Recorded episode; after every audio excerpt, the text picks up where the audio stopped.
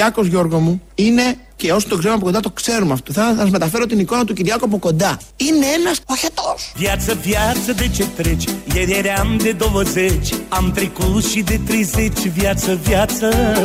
Οχετό. Pentru toate clipele frumoase îți mulțumesc, o dulce viață te iubesc. Ο Κυριάκος Γιώργο μου είναι ένας οχετός. Μοντάζ είναι αυτό. Μοντάζ. Είπαμε να ξεκινήσουμε έτσι λίγο πιο άγρια, να ξυπνήσουμε το κοινό, ε, να ταραχτεί λίγο, αλλά είναι μοντάζ. Επειδή έχουμε εξοικειωθεί με το μοντάζ και είναι αρκετά εύκολο, όπως έχετε καταλάβει, ε, και μερικοί πρωταγωνιστές της πολιτικής και κοινωνικής ζωής του τόπου δίνουν και ελαβέ, βάζουμε ό,τι λέξη να είναι, όπου να είναι. Ε, είπαμε να το κάνουμε και αυτό, επειδή λέει με πολύ ωραίο τρόπο τη λέξη οχετός. Αφήνουμε τον Κυριάκο στην άκρη, κρατάμε τον οχετό, τη φράση του Άδωνη, θα την χρησιμοποιήσουμε στη συνέχεια σε πάρα πολλά. Αφού σας καλωσορίσουμε εδώ, Ελληνοφρένια, της ε, Τετάρτης, Τετάρτη δεν έχουμε σήμερα, της Τετάρτης 12 Ιανουαρίου, πάει και ο Γενάρης, πέρασε. Πάμε για τα υπόλοιπα. Ε, γίνεται πολύ μεγάλη συζήτηση σε αυτόν τον τόπο και σε άλλους τόπους. Στους άλλους είναι λίγο πιο καθαρά. Για τα τεστ που τα πληρώνουμε, δεν θα έπρεπε να τα πληρώνουμε. Μια οργανωμένη κοινωνία που ενδιαφέρεται για τους πολίτες της θα έπρεπε να παρήχε δωρεάν τεστ γιατί είναι ένα κόστος. 47 σύμφωνα τώρα τις τελευταίες 10 μέρες, μια εβδομάδα το μοριακό. Ε, όσο έχει το Rapid, όλα αυτά στοιχίζουν. Το μοριακό κυρίως είναι ένα θέμα. Μέχρι πριν 10 μέρες και 60. Ε, σε άλλες χώρες δεν συμβαίνει. Το έχουν αντιμετωπίσει το θέμα. Θα κάνουμε μια μικρή αναφορά όπως τη βλέπουμε σήμερα στον ελεύθερο τύπο. Όχι σε οποιαδήποτε εφημερίδα, γιατί έχει κάτσει και έχει, ε, έχουν ψάξει τι ακριβώς συμβαίνει στις άλλες χώρες. Εδώ δεν μπορεί να το έχουμε δωρεάν, το μοριακό κυρίως που είναι ακριβό, γιατί θα φάμε μνημόνιο στο κεφάλι. Δεν γίνεται συνέχεια να γκρινιάζει. Το λέω γιατί ακούω. Λέει ούτε τα Χριστούγεννα δεν σταματάτε. Είναι φοβερό αυτό. Δεν είναι θέμα γκρίνια. Γιατί να το πληρώσω τώρα, αφού είμαι εμβολιασμένη; Και γιατί δεν μου το επιδοτεί η κυβέρνηση; Διότι αν η κυβέρνηση επιδοτήσει rapid για όλο τον πληθυσμό ασταμάτητα και για πάντα είναι δισεκατομμύρια. Και θα χρεοκοπήσουμε, θα έχουμε μνημόνιο. Αυτό θέλετε; Viață, viață, de ce treci? Ieri eram de 20, am trecut și de 30, viață, viață. Και θα χρεοκοπήσουμε, θα έχουμε μνημόνιο. Αυτό θέλετε; Pentru toate clipele frumoase îți mulțumesc, o dulce viață te iubesc. Το rapid είναι, επαναλαμβάνω, το φθηνότερο στην Ευρώπη. Τελεία. Και επειδή είναι το φθηνότερο. Έχετε στην καλή κυβέρνηση και έχουμε τη φθηνότερη τιμή στην καλά, Ευρώπη. εντάξει, αυτό Συγχαρητήρια για την απίστευτο. ψήφα σας και την εκλογή σας. Συγχαρητήρια για την ψήφο σας και για την εκλογή σας. Είναι λίγο παλιό αυτό, τις προηγούμενες μέρες. Ε, επειδή είχε γίνει όλη αυτή η κουβέντα, του λέει Βούλγαρη από το Μέγκα, γιατί δεν έχουμε φτηνό Rapid. Μέσα εκεί μπαίνει και το μοριακό. Δεν μπορούν να τα έχουμε όλα αυτά δε- δωρεάν, δεν μπορούν να συνταγογραφούνται, διότι θα έχουμε μνημόνιο. Ότι και καλά μνημόνιο δεν θα έχουμε, έτσι κι αλλιώς. Αλλά το βάζει στην ίδια ζυγαριά ο Άδωνης Γεωργιάδης. Και διαβάζω σήμερα στον ελεύθερο τύπο, έχει μια αξία όλο αυτό. Στην Πολωνία, εάν συστήνεται από γιατρό, είναι δωρεάν. Στην Ιταλία, αν κάποιος έχει συμπτώματα, ο γιατρός συνταγογραφεί το τεστ που επίσης είναι δωρεάν. Στη Γερμανία, το μοριακό, για το μοριακό μιλάμε, είναι δωρεάν όταν συστήνεται από γιατρό. Στην περίπτωση που παρατηρηθούν συμπτώματα. Στην Αυστρία, Βουλγαρία, Σλοβενία, Αλβανία, Ουγγαρία, Σερβία, Κροατία, Ρουμανία, τα μοριακά είναι δωρεάν εάν υπάρχει συνταγή γιατρού.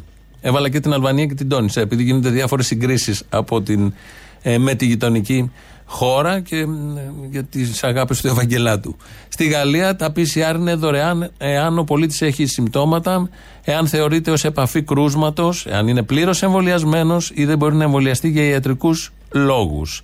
Πορτογαλία, Ελβετία, Ηνωμένο Βασίλειο, τα τεστ πληρώνονται από την κυβέρνηση αν ο πολίτης παρουσιάζει συμπτώματα. Και εκεί δηλαδή με κάποιο βαθμό δωρεάν. Στη Σλοβακία προσφέρει δωρεάν ε, PCR επισήμως σε εκείνους που επιστρέφουν από το εξωτερικό. Θέλω να πω και όπως βγαίνει και από αυτή την καταγραφή, υπάρχει μια ποικιλία στις χώρες, αλλά όλες όταν συνταγογραφείτε είναι δωρεάν.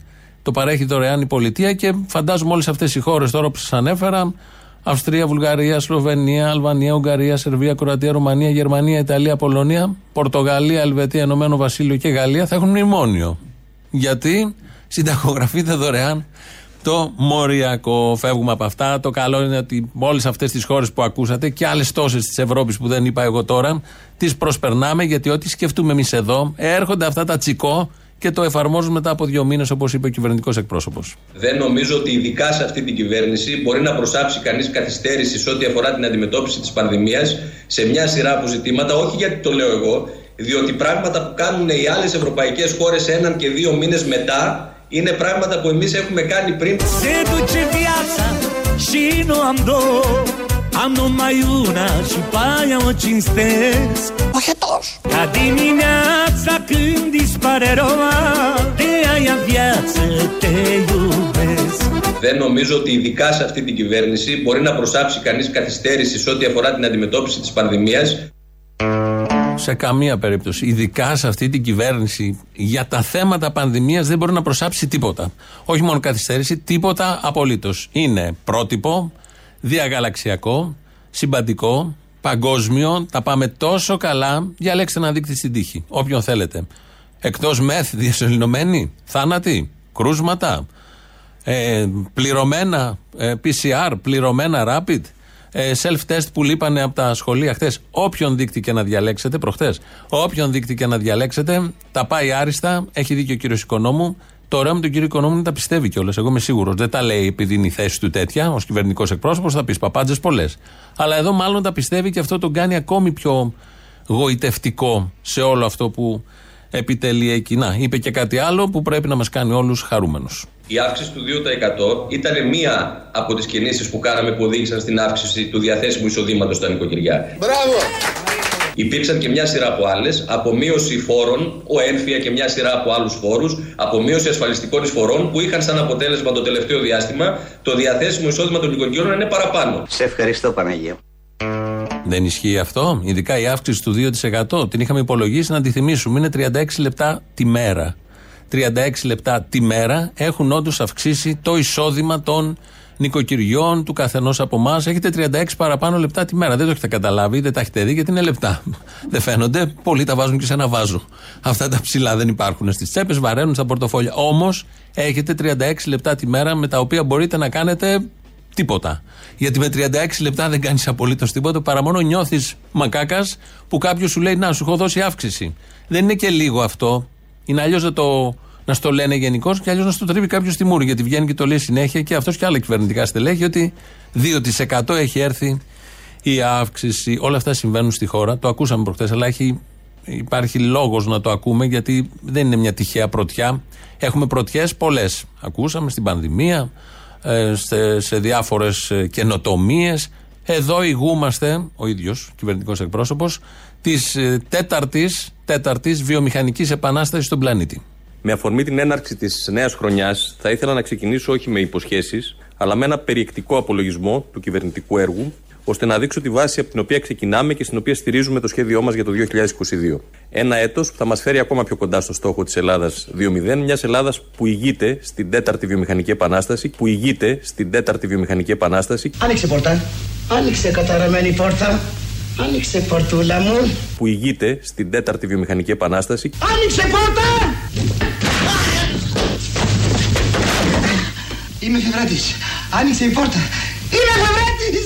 Se duce viața și nu am două Am numai una și pe aia o cinstesc Όχι τόσο.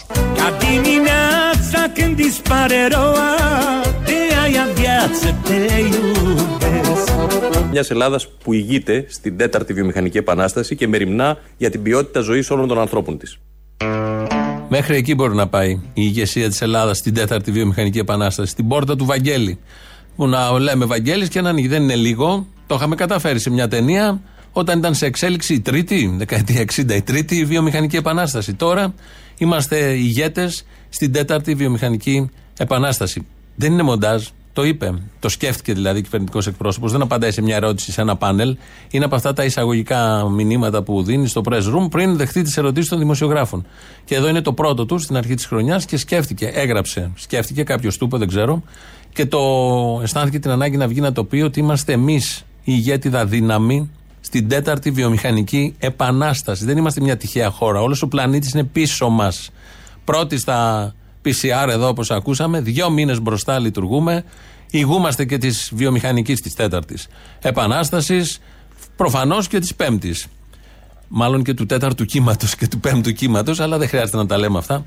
Αυτά λοιπόν από τον κύριο Οικονόμου. Ευτυχώς υπάρχει εναλλακτική. Αυτό είναι το σημαντικό. Να μην απογοητευόμαστε, να μην χαιρόμαστε τόσο πολύ με αυτά που συμβαίνουν με αυτή την κυβέρνηση.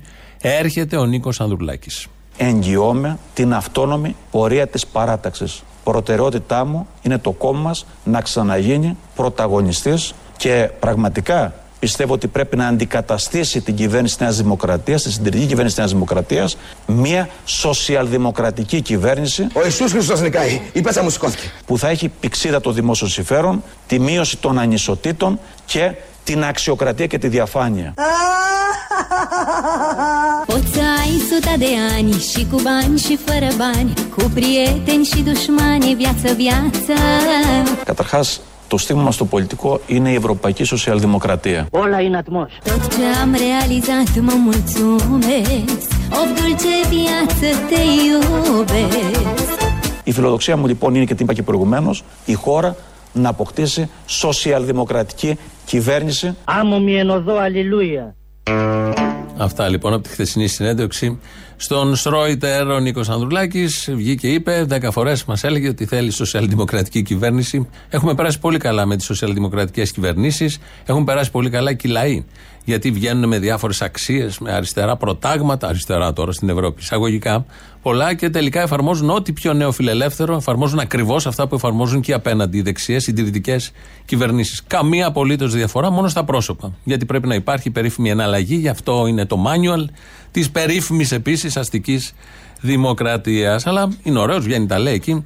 Και κυρίως αυτά που είπε για τη διαφάνεια και την αξιοκρατία θυμίζουν ακριβώς το παλιό καλό Ορθόδοξο Πασόκ. Τελεία. Πάμε στην, ε, στην ΑΣΟΕ. Πόσο έχει απασχολήσει η ΑΣΟΕ την επικαιρότητα τα τελευταία χρόνια; Με τους μπάχαλους, με τους αναρχικούς, με τους φοιτητές, με όλα αυτά. Μπαίνουν όλα σε ένα τσουβάλι. Μπλέκονται με πολύ έντεχνο τρόπο τα συστημικά, ξαναλέω, μέσα ενημέρωσης, οι αυτοδικίες που συμβαίνουν εκεί, τα μπάχαλα που συμβαίνουν εκεί, με τις κινητοποιήσει και το οργανωμένο κίνημα των φοιτητών που συμβαίνει εκεί και με το καθηγητικό κατεστημένο που υπάρχει εκεί. Χθες λοιπόν μπήκανε 10 μπράβοι, άγνωστοι, ε, με κουκούλες εν πάση περιπτώσει, και την ώρα του μαθήματος μέσα στο αμφιθέατρο χτύπησαν έναν καθηγητή. Ο οποίος καθηγητής, στην αρχή μου με το που συνέβη αυτό, ε, έβλεπα δημοσιογράφους γνωστούς και τόσο προβλέψιμους, τόσο βαρετά προβλέψιμους, στο Twitter να καταγγέλνουν για άλλη μια φορά τους αναρχικούς που μπήκαν μέσα, ειδικά στην ΑΣΟΕ που είναι και στα εξάρχεια εκεί, να καταγγέλνουν το περιστατικό, ο τραμπουκισμός κατά των καθηγητών. Κάτι πρέπει να γίνει. Η αστυνομία που είχε πει ο Μητσοτάκης και ο Χρυσοχοίδης τότε να εφαρμοστεί, να αρχίσουν να ελέγχονται τα πανεπιστήμια μας, τα μπάχαλα και, και, και, και. Στην πορεία άρχισε να βγαίνει ότι ο συγκεκριμένος καθηγητής έχει ποινικό μητρό, όχι και τόσο καθαρό. Την Παρασκευή δικάζεται για ε, οικονομικά εγκλήματα. Σύμφωνα με ε, καταγγελίες και με δημοσιεύματα υπάρχουν και σεξουαλικά εγκλήματα σε εκκρεμότητα.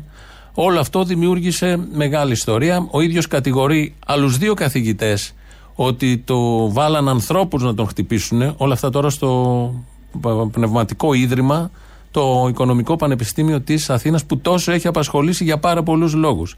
Ο ίδιος καταγγέλει άλλους καθηγητές και βγαίνει σήμερα το πρωί δικηγόρος ενός εκ των άλλων καθηγητών των άλλων δύο, ο κύριος Αγαμέμνων Τάτσης, είναι ο δικηγόρος των άλλων καθηγητών και μιλάει για αυτόν τον καθηγητή που ήταν χτες θύμα ξυλόδραμου. Το μείζον ερώτημα που πρέπει να μας απασχολήσει σαν νομικούς, σαν ανθρώπους που είναι στην πολιτική, ε, η ηθική διάσταση του θύματος είναι το εξής. Πώς κάποιος δημόσιος λειτουργός που του έχουμε αναθέσει τη μόρφωση του παιδιού μας συνεχίζει να είναι στη θέση του ενώ διώκεται εκτός από την τοχογλυφία και για άλλα κακουργήματα. Ποιος δημόσιος υπάλληλος θα βρισκόταν στη θέση του; Κανένας χαιρετάτσι, γιατί και, συνέβη και αυτό. και όχι μόνο αυτό, περιμένετε λίγο. Και όχι μόνο αυτό. Δεν είναι μόνο ότι είναι στη θέση του με την ανοχή, παύλα, ε, στήριξη των Βρετανικών, του λαλίστα του Πρίτανη. Είναι και το ότι αυτός ο άνθρωπος είχε και τη θέση του αντιπροέδρου στο Πράσινο Ταμείο και στο Διοικητικό Συμβούλιο του Κέντρου Μελετών Ασφαλείας του Υπουργείου Δημοσίας Τάξεως. Δηλαδή ο συγκεκριμένος καθηγητής, εκτός από καθηγητής ε, εκεί ε, και εκτός από δικογραφίες και εμπλοκή με θέματα τοκογλυφίας, μάλιστα την Παρασκευή είναι μια από τις δίκες, ήταν διορισμένο σε δύο κρατικές θέσεις. από κρατικούς φορείς. Έχει διοριστεί, τις ανέφερε τις δύο θέσεις, δεν τις αμφισβητεί κανείς. Όλα αυτά δεν σημαίνουν ότι σωστά πήγαν και τον πλακώσανε. Σε καμία περίπτωση. Καφρίλες τέτοιου τύπου.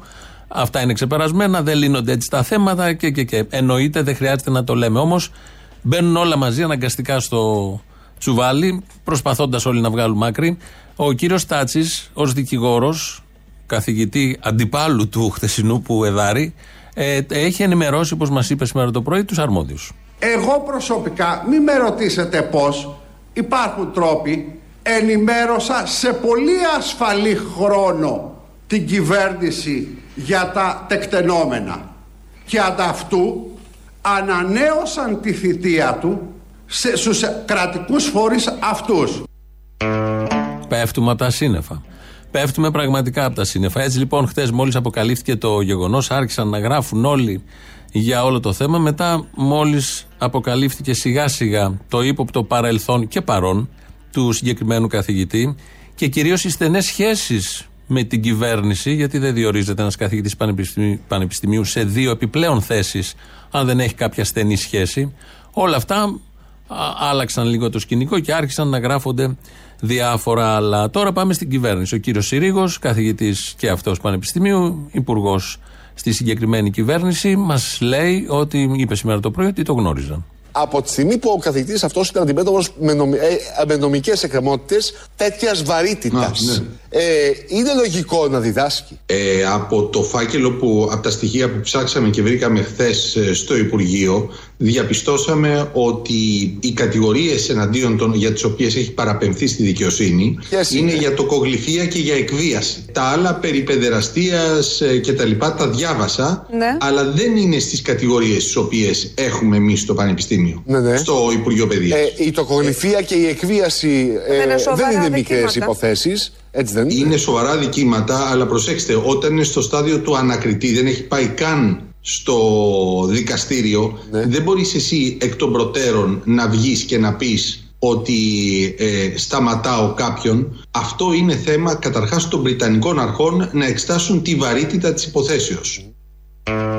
Όλος ο παραλογισμός μαζί. Γνώριζε εδώ η κυβέρνηση, όπως λέει ο κύριος Συρίγος, έψαξαν χθες τους φακέλους. Είδανε δύο ε, κατηγορίες, το κογλυφία και εκβίαση, ο συγκεκριμένος καθηγητής. Ναι, δεν έχει καταδικαστεί, ήταν στην ανάκριση. Την, την Παρασκευή ήταν η πρώτη, είναι να γίνει η πρώτη δίκη, δεν ξέρω αν θα γίνει. Ε, και, αλλά όμως, έτσι όπως είναι το σύστημα φτιαγμένο, δεν μπορεί να κάνει κάτι η κυβέρνηση.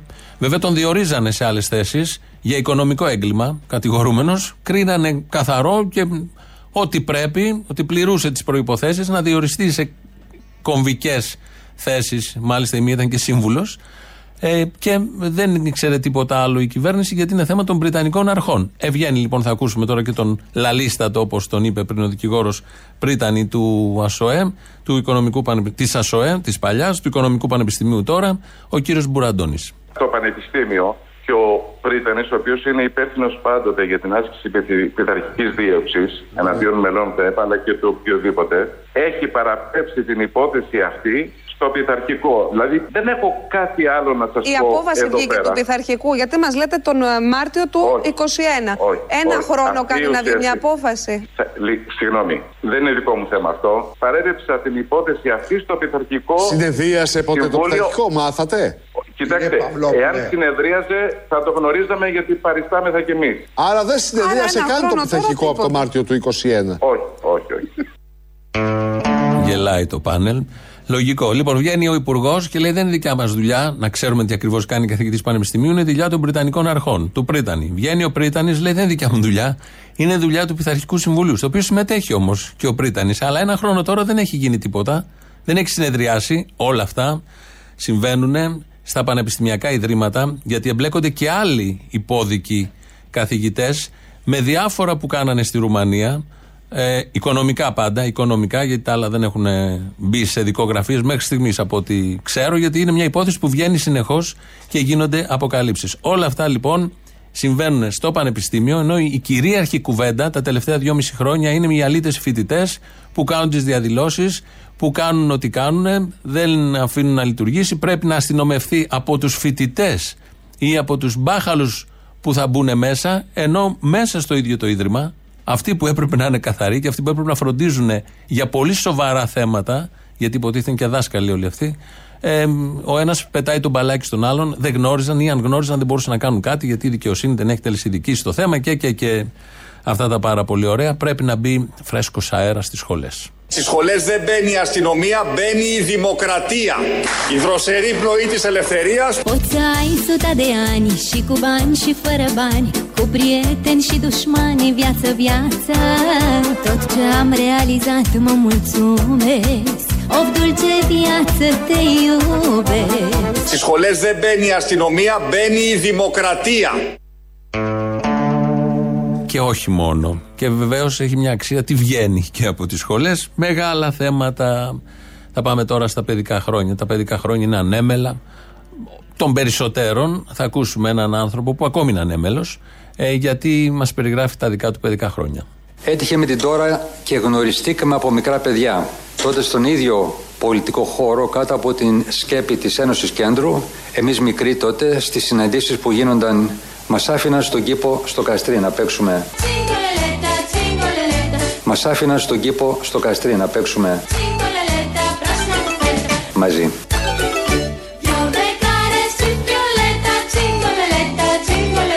Όλοι μαζί.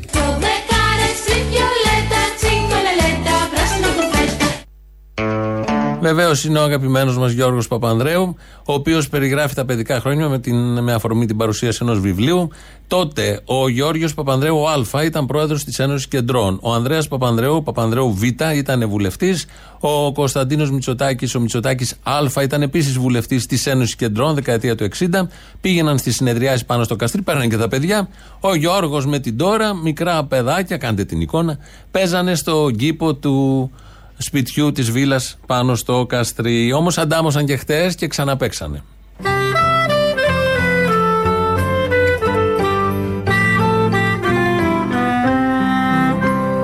Κούτσα, κούτσα, το δαχτυλίδι Στο κόλο της προοδευτικής παράταξης. Ψάξε, ψάξε, δεν θα το βρεις Άντε είσαστε όλοι άχρηστοι. Δεν θα το βρεις Γαμώτον. Δεν θα το βρεις Στούκας είναι το παιδί. Το δαχτυλίδι που ζητείς Προσπαθώ, πατέρα.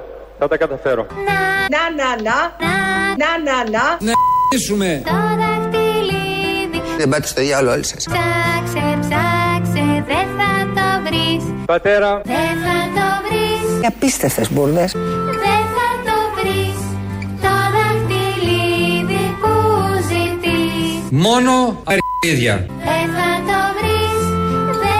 Δεν Είμαστε, φιλιόμαστε.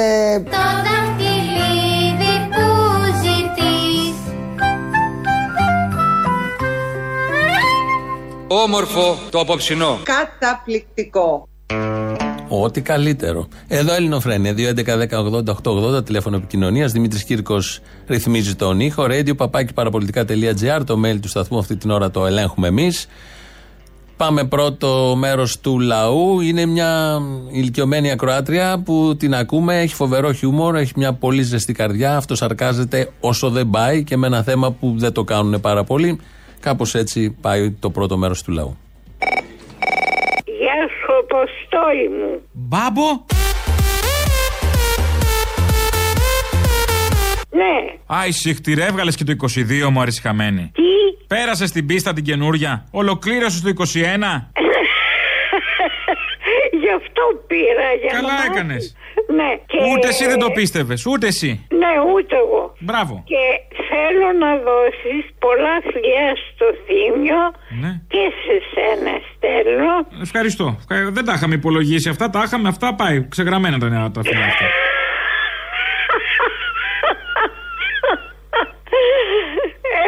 γεια σου, Αποστόλη μου. Να σου πω, έχεις κάνει εμβόλιο; Βέβαια. Τρεις δόσεις; Ναι. Βλέπω και το 22 να βγάζεις, να ολοκληρώνεις. Άντε, Βλέπεις. μπράβο ρε μπάμπο, μπράβο, δεν σου το είχα, μπράβο. Έλα, γεια. Γεια. Μα τι συνοστισμό είναι αυτός, τέτοια αγάπης έχουν. Ε, δεν ξέρω τι έχουν πάθει.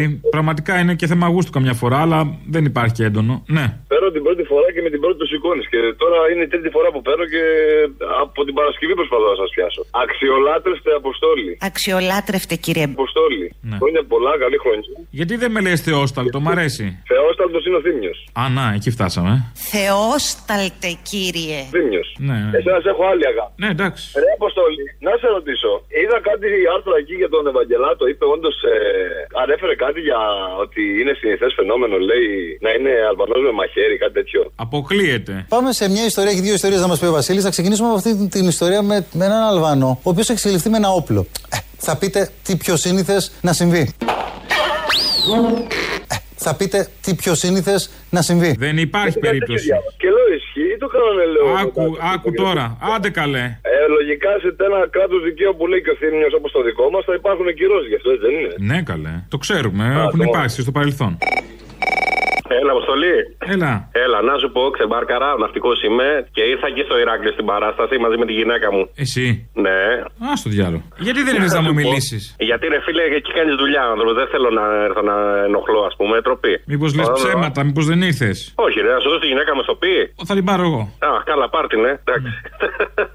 να σου πω κάτι άλλο. Αυτός ο, ο πιο κυβερνητικός εκπρόσωπος τώρα το είπε, δεν θυμάμαι. Ο Σκρ, ή ο Σκρέκας, ένας από τους δύο, είδε τον, τον Look Up και λέει, ναι, το μόνο που του άρεσε από την ταινία ήταν στο τέλος που κάνουν προσευχή, ας πούμε. Ε, ο καθένας βρήκε κάτι, τον άγγιξε κάτι, ορίστε. Το ότι μετά την προσευχή βέβαια καταστρέφεται Ναι, το και σύμπαν και καίγονται ολόκληροι δεν το είδε. Όχι, όχι, εκεί δεν έχει σημασία. Η προσευχή έχει σημασία. Λοιπόν, το ωραίο ξέρεις ποιο είναι; Ότι άντε τώρα να πεις σε αυτούς που δεν τους άρεσε το Don't Look Up, ε, είναι οι ίδιοι οι οποίοι νιώθουν εθνικά υπερήφανοι κάθε φορά σε κάθε μαλακία παρέλαση που γίνεται, που περνάνε τα μοιράζ και τα F16 από πάνω και βε- μιλάει ο άλλος ο μαλακάς από μέσα και λέει ψηλά το κεφάλι Έλληνες. Οι ίδιοι είναι. Οι ίδιοι γελοί. Γεια σας κύριε Παρβαγιάννη. Ο κύριος Πορφύριος Βυσδέκη. Θα ήθελα. Ζείτε, ζείτε. Να, ναι, ναι, αυτό. Σας είχα για ψοφιτό. Δεν θα ήθελα να. Δεν ψοφάω εγώ γιατί έχω μαλακία πολύ. Α, Ε, γιατί δεν το λέτε κύριε τόσο καιρό να γλιτώσω από τον ιό; Η μαλακία είναι υγεία. Υπάρχει άφθονη στον τόπο. Ε, Θέλω να πω κάτι θετικό για την κυβέρνηση του κ. Να την καλλιεργήσουμε πρέπει. Θέλω να πω κάτι θετικό για την κυβέρνηση του κ. Μητσοτάκη. Γιατί υπάρχει αρνητικό; Ε, Γιατί όλα αρνητικά λέτε εσείς. Σας παρακαλώ. Ε, θέλω να ευχαριστήσω πάρα πολύ τον κύριο Πιερακάκη για την ψηφιακή του πολιτική. Γεια σας. Να πείτε και για τις οικογενειακές ιστορίες ένα μπράβο που έδωσε ένα εκατομμύριο ευρώ επιδότηση επειδή πληρεί τα πολιτιστικά κριτήρια. Τώρα γεια σας. Γεια σας. Γεια σας.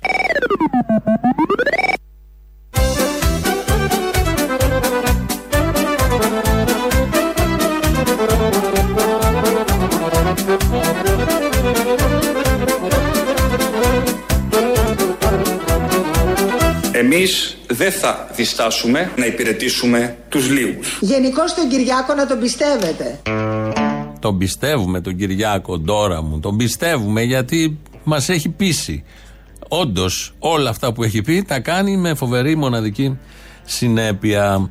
Ε, πρέπει να ακούμε τους πνευματικούς ανθρώπους του τόπου. Δεν έχουμε και πολλά στηρίγματα. Έχουμε τον πολιτικό βίο της χώρας που όπου και να κοιτάξεις μπορείς να στηριχτείς. Αλλά σαν τον πνευματικό κόσμο δεν υπάρχει. Νίκος Οικονομόπουλος. Από πολύ μικρή ηλικία είμαι συνδεδεμένος με, το, με την πίστη, με τον Χριστό. Πιστεύω πολύ δυνατά και πιστεύω περισσότερο στο Χριστό παρά την ύπαρξή μου. Πιστεύω τόσο πολύ στη Θεία Κοινωνία. Πιστεύω ότι είναι το φάρμακο των ανθρώπων η Θεία Κοινωνία. Το λέω και συγκινούμε. Ειλικρινά.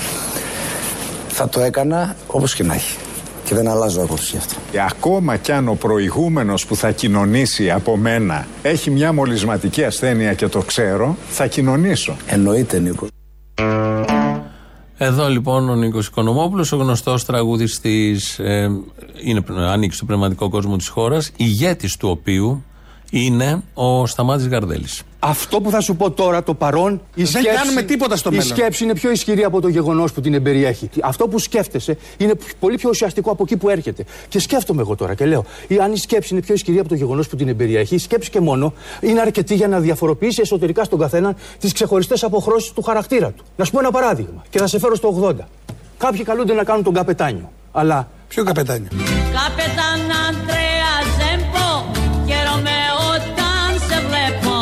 σε βλέπω Σε ένα ρόλο. Μάλιστα.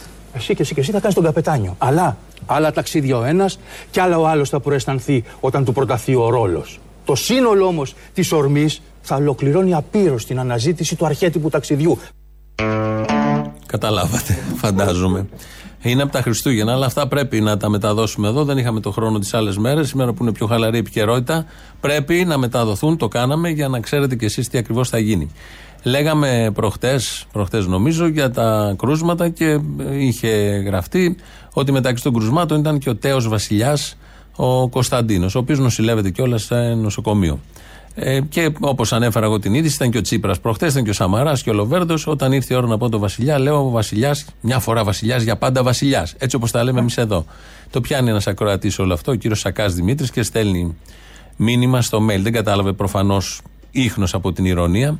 Και μας έχει κανού εμάς εδώ να λέμε ότι είναι βασιλιάς και τον βλέπουμε ως βασιλιά, ή θα βλέπαμε τον οποιονδήποτε ως βασιλιά και θα είχαμε σεβασμό απέναντι σε ένα βασιλιά. Και γράφει λοιπόν, στον Ανταρτοπόλεμο η αλλοδαπή οικογένεια που έφεραν στην Ελλάδα να κάνει τους βασιλιάδες έβαλε τον ελληνικό στρατό να κυνηγά τους κομμουνιστές για να τους εξο, εξολοθρέψει. Τώρα εσείς οι κομμουνιστές λέτε μια φορά βασιλιάς, πάντα βασιλιάς. Πριν χρόνια, πριν χρόνια βασιλικός μου έλεγε με παράπονο ότι του ζητούσε να ψηφίσουν κομμουνιστή δήμαρχο στην Πάτρα. Σύνδρομο της Στοκχόλμης πάθατε οι κομμουνιστές. Στον Ανταρτοπόλεμο ο βουλευτής τότε συγχωρεμένος τώρα Μητσοτάκης συμφωνούσε να εξολοθρέψει τους κομμουνιστές ο ελληνικός στρατός. Όλα αυτά είναι ε, μήνυμα που διαβάζουμε, διαβάζουμε από τον Ακροατή. Το 90 ο καπετάνι Γιώτη, συγχωρεμένος τώρα Φλωράκης, έφτιαξε κυβέρνηση με τον διώκτη του. Σύνδρομο της Στοχόλμη πάθατε οι κομμουνιστές. Όλα αυτά για το βασιλιά που είπα εγώ. Ηρωνία ήταν, αγαπητέ κύριε Δημήτρη, ηρωνία ήταν. Έχουμε πολλά. Το 50% του λόγου και παραπάνω είναι ηρωνικό. Αυτά τα πάρα πολύ ωραία με τους ακροατές εδώ και τι καταλαβαίνουν και τι καταλαβαίνουμε κι εμείς. Λαός μέρος δεύτερον είναι μια ακροάτρια. Θα ακούσετε τι περιγράφει. Συνδέεται με αυτό που είπε πριν ο Μπογδάνος, το ανακοίνωσε επισήμως ότι από Δευτέρα δεν θα είναι πια εδώ. Φεύγει από τα αέρα των παραπολιτικών. Θα, όπως το είπε, θα ασχοληθεί ενεργά, ενεργότερα με το κοινοβουλευτικό του έργο. Αυτό, αυτό δήλωσε επισήμως. Τυχερή Βουλή, τυχερή, εμείς άτυχοι. Δεν θα έχουμε τη χαρά την τύχη, τη μοναδική, την ευλογία Θεού να τον βλέπουμε εδώ κάθε μέρα, να ανταλλάσσουμε μια καλημέρα και βλέμματα πολλά υποσχόμενα. Όλα αυτά κόβονται από Δευτέρα και χωρίς να το ξέρει, φαντάζομαι μια Κροάτρια, πήρε χθες τηλέφωνο και είπε. Ε, καλημέρα σας. Καλημέρα σας. Ονομάζομαι Βασίλη και θα μπορούσα να μιλήσω ίσως με έναν υπεύθυνο του σταθμού ή με κάποιον που κάνει το πρόγραμμα. Πείτε με, εγώ είμαι από το πρόγραμμα που το κάνει. Α, πολύ ωραία. Ε, ήθελα να σας πω ότι η εκπομπή του κυρίου Μπογδάνου είναι πολύ πολύ ενδιαφέρουσα και είμαστε μία παρέα μεγάλη που παρακολουθούμε το σταθμό σας και φυσικά και την εκπομπή. Τι σοή παρέα είναι αυτή που μου αρέσει ο Μπογδάνος; Ναι, για πείτε μου, με ενδιαφέρει Ναι. αυτό που λέτε. Ναι, ήθελα να σας πω λοιπόν ότι κουβεντιάσαμε μεταξύ μας και ανέλαβα εγώ να πάρω τηλέφωνο και να σας πω Καλά κάνετε. ότι- Εκπροσωπούνται και τους υπόλοιπους δηλαδή. Ναι, ναι, ακριβώς. Σωστό, σωστό. Μ' αρέσει. Υπάρχει εκπροσώπηση. Ναι. Και ε, γιατί συζητάμε συνήθως, ξέρετε, για τις εκπομπές, για το ένα θέμα, το άλλο κλπ. Τι ακούμε και τις συζητήσεις που γίνονται. Ναι. Ε, και επειδή ο κύριος Μπογδάνος αναφέρει πολλές πληροφορίες, εμείς είμαστε κάτοικοι Αθηνών Ναι. και λίγο περιχώρων. Ναι, ναι. Και ακούμε, ας πούμε, πράγματα τα οποία ούτε τα βλέπουμε σε κανάλια, ούτε τα ακούμε σε άλλα. Ε, τώρα τα συστημικά μέσα δεν τα λένε αυτά. Μόνο από έναν Μπογδάνο μπορείς να μάθεις τέτοια πράγματα. Ναι.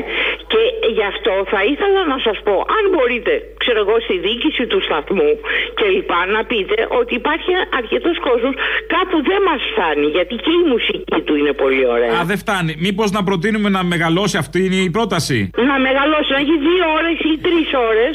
Τρεις κιόλας. ώστε να μπορέσει να έχει και συνεντεύξεις, όπως τη σημερινή του κυρίου Εφιετζόγλου, και όχι μόνο, αλλά και Κοιτάξτε, συνέντευξη, είναι ξέρετε, εξαιρετικός με και κάποιον- στις συνεντεύξεις. Η αλήθεια είναι ότι δεν υπάρχουν και τέτοιες νυφάλιε και σοβαρές φωνές τις μέρες μας. Είναι αλήθεια αυτό. Όμως, πού, να, χω- ξέρετε, πού να τον δηλαδή, χωρέσουμε όμως, συγγνώμη. Ε, θα θέλατε να κόψουμε την επόμενη εκπομπή την Ελληνοφρένεια, ας πούμε; Ε, δεν θα ήθελα να πω κάτι τέτοιο. δεν ξέρω. Ε, για να Δεν- μεγαλώσει η δεν- διάρκεια, δεν θα καταλαβαίνετε. ήθελα να πω να κοπεί. Ναι. Ε, δεν μπορώ, καταλαβαίνετε, δεν είναι σωστό. Μήπως να μετατεθεί, η, ο- να πάει η Ελληνοφρένεια τα ξημερώματα κάποια στιγμή για να μεγαλώσει η εκπομπή του Μπογδάνου. Αλλιώς πώς θα γίνει; Ναι, ναι, ναι. Αυτό εσείς θα το κανονίζετε. Λύσεις υπάρχουν, ορίστε. Εσείς θα ξέρετε καλύτερα. Ξέρουμε. Και επίσης να προτείνω και κάτι άλλο. Δηλαδή, όταν, μεγαλώσουν, οι- όταν μεγαλώσει η εκπομπή, μπορεί να πει, ας πούμε, στον Όταν, ναι. Καραμπελιά π.χ. και στον κύριο Φιετζόγλου Ναι. να μιλήσουν. Ο ένας ανήκει, ας πούμε, είναι σε προχωρημένη πατριωτική σκέψη. Πολύ Κομψά από- το λέτε, πολύ πολύ μου παλιά αρέσει. που ήτανε. Προ- προχωρημένη πατριωτική σκέψη. Πολύ μου αρέσει αυτό. και αριστερή σκέψη. Ναι. Είμαστε πολύ σε αυτό, σε αυτό το χώρο. Εσείς είστε της αριστερής σκέψεως. Ναι, ναι. ναι, Όχι για ναι. να καταλάβω. Δηλαδή, επειδή είπατε ότι σας αρέσει ο Μπογδάνος, το μόνο λογικό αυτό θα ήταν. Ναι. Ναι, αυτό ακριβώς. Ναι. Και επειδή έχω παρακολουθήσει και συνεντεύξεις με τον Καραμπελιά. Ναι, ναι. Εσύ είναι, ξέρετε, ο Καραμπελιάς είναι, μία, είναι διανοούμενος της εποχής μας. Πολύ σωστός, λογικός, Ναι. πιστεύω. Είναι και ο Ράμφος, είναι και ο Ράμφος, αλλά εντάξει. Εντάξει, ναι. Να σας κάνω, μια, να σας κάνω Εν μια, πάση περιπτώσει. μια ερώτηση Α, λίγο για να κλείσουμε. Ε, ναι. Εσείς τον Δεν παρα... ήθελα μόνο να σας πω και να σας παρακαλέσω, αν γίνεται, να κάνετε μια εισήγηση. Θα την για κάνω αυτό το εγώ την θέμα. εισήγηση. Μια ερώτηση, εσείς τον παρακολουθείτε καιρό; Ναι, ναι, ναι. Τον ναι, Μπογδάνο; Πολύ καιρό. Πολύ καιρό. Και μια τελευταία ερώτηση, είστε η μητέρα του; Πιανού. Του Μπογδάνου; Όχι. Α, Είπα το όνομά μου είναι Βασιλιάδη. ναι, οκ. Αγάπη Βασιλιάδη λέγομαι. Ναι, αυτό μου κάνει εντύπωση. Είστε συγγενείς του; Όχι. Α, Γιατί προ- να είμαι συγκεκριμένη. Εσείς ποιο είστε. Προσπαθώ να βρω μια εξήγηση, γι' αυτό λέω μήπως έτυχε. Εντάξει. Χθες δεν το άκουσα το δικό σας όνομα. Τζένι γιατί Μπότσι. Παρακολουθώ όλους τους ε, δημοσιογράφους. Α, Μπότσι λέγομαι, Μπότσι. Μπότσι. Ναι. Μάλιστα. Εν πάση περιπτώσει, το όνομά μου είναι αυτό. Κατάλαβα, χάρηκα, να είστε καλά. Ναι, γεια σας. Γεια χαρά.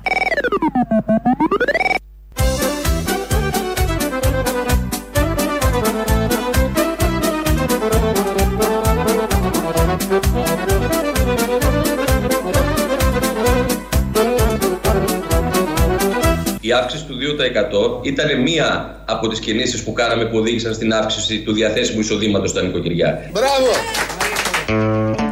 37 λεπτά, 36 λεπτά τη μέρα. 36 κόμμα κάτι, μπορεί να είναι και 37, άντε, ας το δώσουμε. 37 λεπτά τη μέρα είναι αυτή η αύξηση. Δεν μπορούμε να τη χαρούμε όμως, διότι έσκασε σαν βόμβα λίγο πριν. Εμείς το ξέραμε, αλλά δεν μπορούσαμε να μιλήσουμε. Ότι σταματάει η εκπομπή του Κωνσταντίνου Μπογδάνου από τα παραπολιτικά. Εδώ γειτονεύουμε 1,5 χρόνο περίπου. Πέρυσι το Δεκέμβρη, Νο- Νοέμβρη, κάπου εκεί είχε έρθει. Τον γνωρίσαμε και από κοντά, είχαμε αυτή τη χαρά. Οπότε στο 2.11.10.80.880, πίνοντας κονιάκ, καφέ, όλα μαζί και παξιμάδι, δέχεται συλληπιτήρια ο Αποστόλης μέσα για αυτή την αναπάντεχη ανατροπή. Στο πολιτικό πια, δεν είναι μόνο δημοσιογραφικό, μηντιακό, πολιτικό σκηνικό της χώρας, διότι χάνεται μια φωνή ελευθερίας. Τι άλλο φωνή να πούμε; Μια, βάλτε λέξεις όποιες θέλετε εσείς. Έτσι κι αλλιώς δεν τις πιστεύουμε. Και βλέπω μια που πάμε ελευθερία, τα πάνω στα πετρέλαια Καβάλας, που οι εργαζόμενοι δίνουν έναν αγώνα εδώ και καιρό, πολύμηνο. Και πριν μάλιστα λίγο καιρό είχαν πάει και τα ΜΑΤ, ρίχναν εκεί τα γνωστά που ρίχνουν τα ΜΑΤ. Ε, σήμερα προχώρησε η εταιρεία στην απόλυση 24 εργαζομένων, ανάμεσά τους και όλων των μελών του Διοικητικού Συμβουλίου του Σωματείου Εργαζομένων. Πολύ σωστό, πολύ προχώ, πολύ δημοκρατικό. Όλο το διοικητικό συμβουλίο, συμβούλιο του Σωματείου έφυγε. Με τη μία, με το καλημέρα, μαζί τους και οι υπόλοιποι. Προφανώς προβλέπεται από την νομοθεσία την ισχύουσα με τους νόμους Χατζηδάκη και άλλες διατάξεις που έχουν περάσει. Ο κύριος Οικονόμου, κυβερνητικός εκπρόσωπος, ε, πρέπει να πει αυτό που αισθανόμαστε όλη την ανάγκη να το πούμε, αλλά δεν τολμάμε να το πούμε. Δηλαδή ότι η ίδια η κυβέρνηση έχει εμπιστοσύνη στο σχέδιο της ίδιας κυβέρνησης. Έχουμε εμπιστοσύνη στα αποτελέσματα της δουλειάς μας και κυρίως έχουμε εμπιστοσύνη στο σχέδιό μας που αλλάζει τη χώρα. Αυτό το βλέπει ο καθένας. Η Ελλάδα στο τέλος της τετραετίας θα είναι μια χώρα που δεν θα έχει καμιά σχέση με αυτό που παραλάβαμε το 2019. Η ελληνική κοινωνία θα παίρνει αυτό το μέρισμα ανάπτυξης και αλλαγής της χώρας. Θα το βιώνει ο Ευχαριστούμε καθένας πολύ. στη ζωή του και στο σπίτι του. Μην τον κόβεις. Άστο να πει να ολοκληρώσει αυτό που θέλει να πει. Έχουν εμπιστοσύνη στο σχέδιό τους. Οι ίδιοι το εκπώνησαν, οι ίδιοι το εφαρμόζουν, οι ίδιοι το εμπιστεύονται. Πολύ σωστό, πολύ ωραίο, μετρημένο. Δεν χρειάζεται κάτι παραπάνω. Θα πάρουμε τώρα μια μικρή γεύση από αυτό το σχέδιο. Ε, 16 του μήνα, μεθαύριο, την Δευτέρα, ε, ισχύει ε, το πρόστιμο των 100 ευρώ στους άνω των 60 αν δεν εμβολιαστούν. Ρωτάνε τον Πλεύρη χτες, Υπουργός Υγείας. Θα εφαρμοστεί; Από τη Δευτέρα ουσιαστικά πλέον μπαίνουμε στη διαδικασία των διοικητικών κυρώσεων. Άρα θέλουμε να Θα δούμε το εφαρμοστούν σύνολο αυτές της οι κυρώσεις; εφαρμογής των Τα νέων- πρόστιμα δηλαδή θα γίνουν ή Βεβαι- όχι; Βεβαίως θα εφαρμοστούν και αυτή τη στιγμή θα εφαρμοστούν από την πρώτη μέρα. Δεν θα υπάρξει παράταση όπως ε, διάβασα ότι μπορεί να υπάρχει. Ρωτήσαν τον Πλεύρη, λέει βεβαίως θα εφαρμοστεί. Την ίδια μέρα, στο ίδιο κανάλι, ρωτάνε τον Πέτσα, άλλος υπουργός. Ε, νομίζω ότι σε ένα δυναμικό φαινόμενο οφείλουμε να προσαρμοζόμαστε. Όταν ήταν ε, να ξεκινήσει το μέτρο της υποχρεωτικότητας ήταν περίπου 600.000-580.000 νομίζω. Ναι, ναι, κάπου εκεί. Αυτοί οι οποίοι δεν είχαν κάνει το εμβόλιο. Άρα ε, δούλεψε η υποχρεωτικότητα για περίπου τους μισούς από αυτούς. Επομένως, αν δούμε κάποια παρότρινση να σπεύσει αρκετός κόσμος μέχρι το Σαββατοκύριακο να κάνει το εμβόλιο, ενδεχομένως αυτή η απόφαση να μπορούσε να αναθεωρηθεί και να δώσει λίγο περισσότερο χρόνο. Θα το δούμε, λέει ο Πέτσας. Ε, είναι ε, το σχέδιο που έχει εκπονηθεί και είναι πολύ ευχαριστημένοι οι ίδιοι και έχουν εμπιστοσύνη στο σχέδιό τους και πάει καλά και θα έχει αλλάξει η Ελλάδα στο τέλος της τετραετίας. Αυτό ακριβώς. Για ένα ψηλό απλό θέμα. Για ένα θέμα που πρέπει να έχεις καθαρή άποψη. Ή το κάνεις ή δεν το κάνεις. Δεν έχει νόημα αυτό γιατί έχει να κάνει και με ε, με εμβόλια, με υγεία, με αφαίρεση χρημάτων, με κόσμος που πρέπει να πιστεί. Είναι λίγο παράξενο αυτό το θέμα. Εκεί πρέπει να έχεις καθαρή, μασίφ άποψη. Εδώ βγαίνει ο καθένας και λέει ό,τι ακριβώς θέλει. Το έχουμε ζήσει και σε άλλα θέματα, ειδικά μες στα χρόνια της πανδημίας, αλλά εδώ απογειώθηκε ελαφρώς. Μην κοιτάς πάνω, είναι η νέα ταινία που κυκλοφορεί στους κινηματογράφους στην αρχή, στο Netflix μετά. Don't look up. Ε, έχει να κάνει, έχει συζητηθεί πάρα πολύ αυτή η ταινία με έναν κομίτη που έρχεται να πέσει στη γη. Αν έχετε Netflix, δείτε την για πάρα πολλούς λόγους. Περιγράφει το γιόλο που είναι ο πλανήτης αυτή τη στιγμή. Ενώ καταστρέφεται, όλοι έχουν το χαβά τους. Εδώ το φέραμε λίγο στα ελληνικά. Κρατάμε τη λέξη κοιτάς, κοιτάς και το προσαρμόσαμε στα δεδομένα μας. Φέτος βρίσκομαι για να ενώσω και να δώσω προοπτική, να περιγράψω το σχέδιό μας για την Ελλάδα που αλλάζει, που βαδίζει μπροστά και κοιτάζει ψηλά.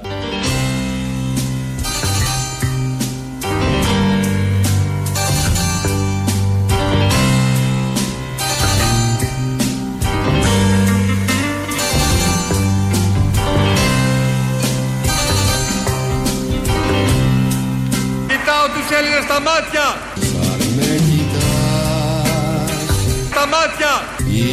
Ήλιο βασίλεμα στα μάτια σου φωτιά Όταν είδα τη φωτιά να φουντώνει, τρελάθηκα. Κι εγώ με μέσα στη δική σου τη ματιά Κάικα! Λιώνω σαν φλόγα την αυγή σαν με κοιτάς Α, εσάς κοιτάω κύριε Πρόεδρε, το μάτι μου είναι έτσι, είναι λίγο όρτσα. Κοιτάζουμε το λαό στα μάτια. Αν με κοιτάς Ήλιο βασίλεμας στα μάτια σου Αν με φωτιά κοιτάς Κοιτάζουμε με αίσθηση ευθύνης το λαό στα μάτια.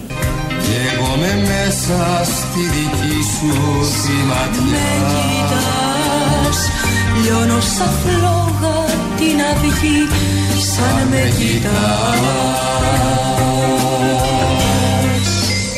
Για την Ελλάδα που αλλάζει.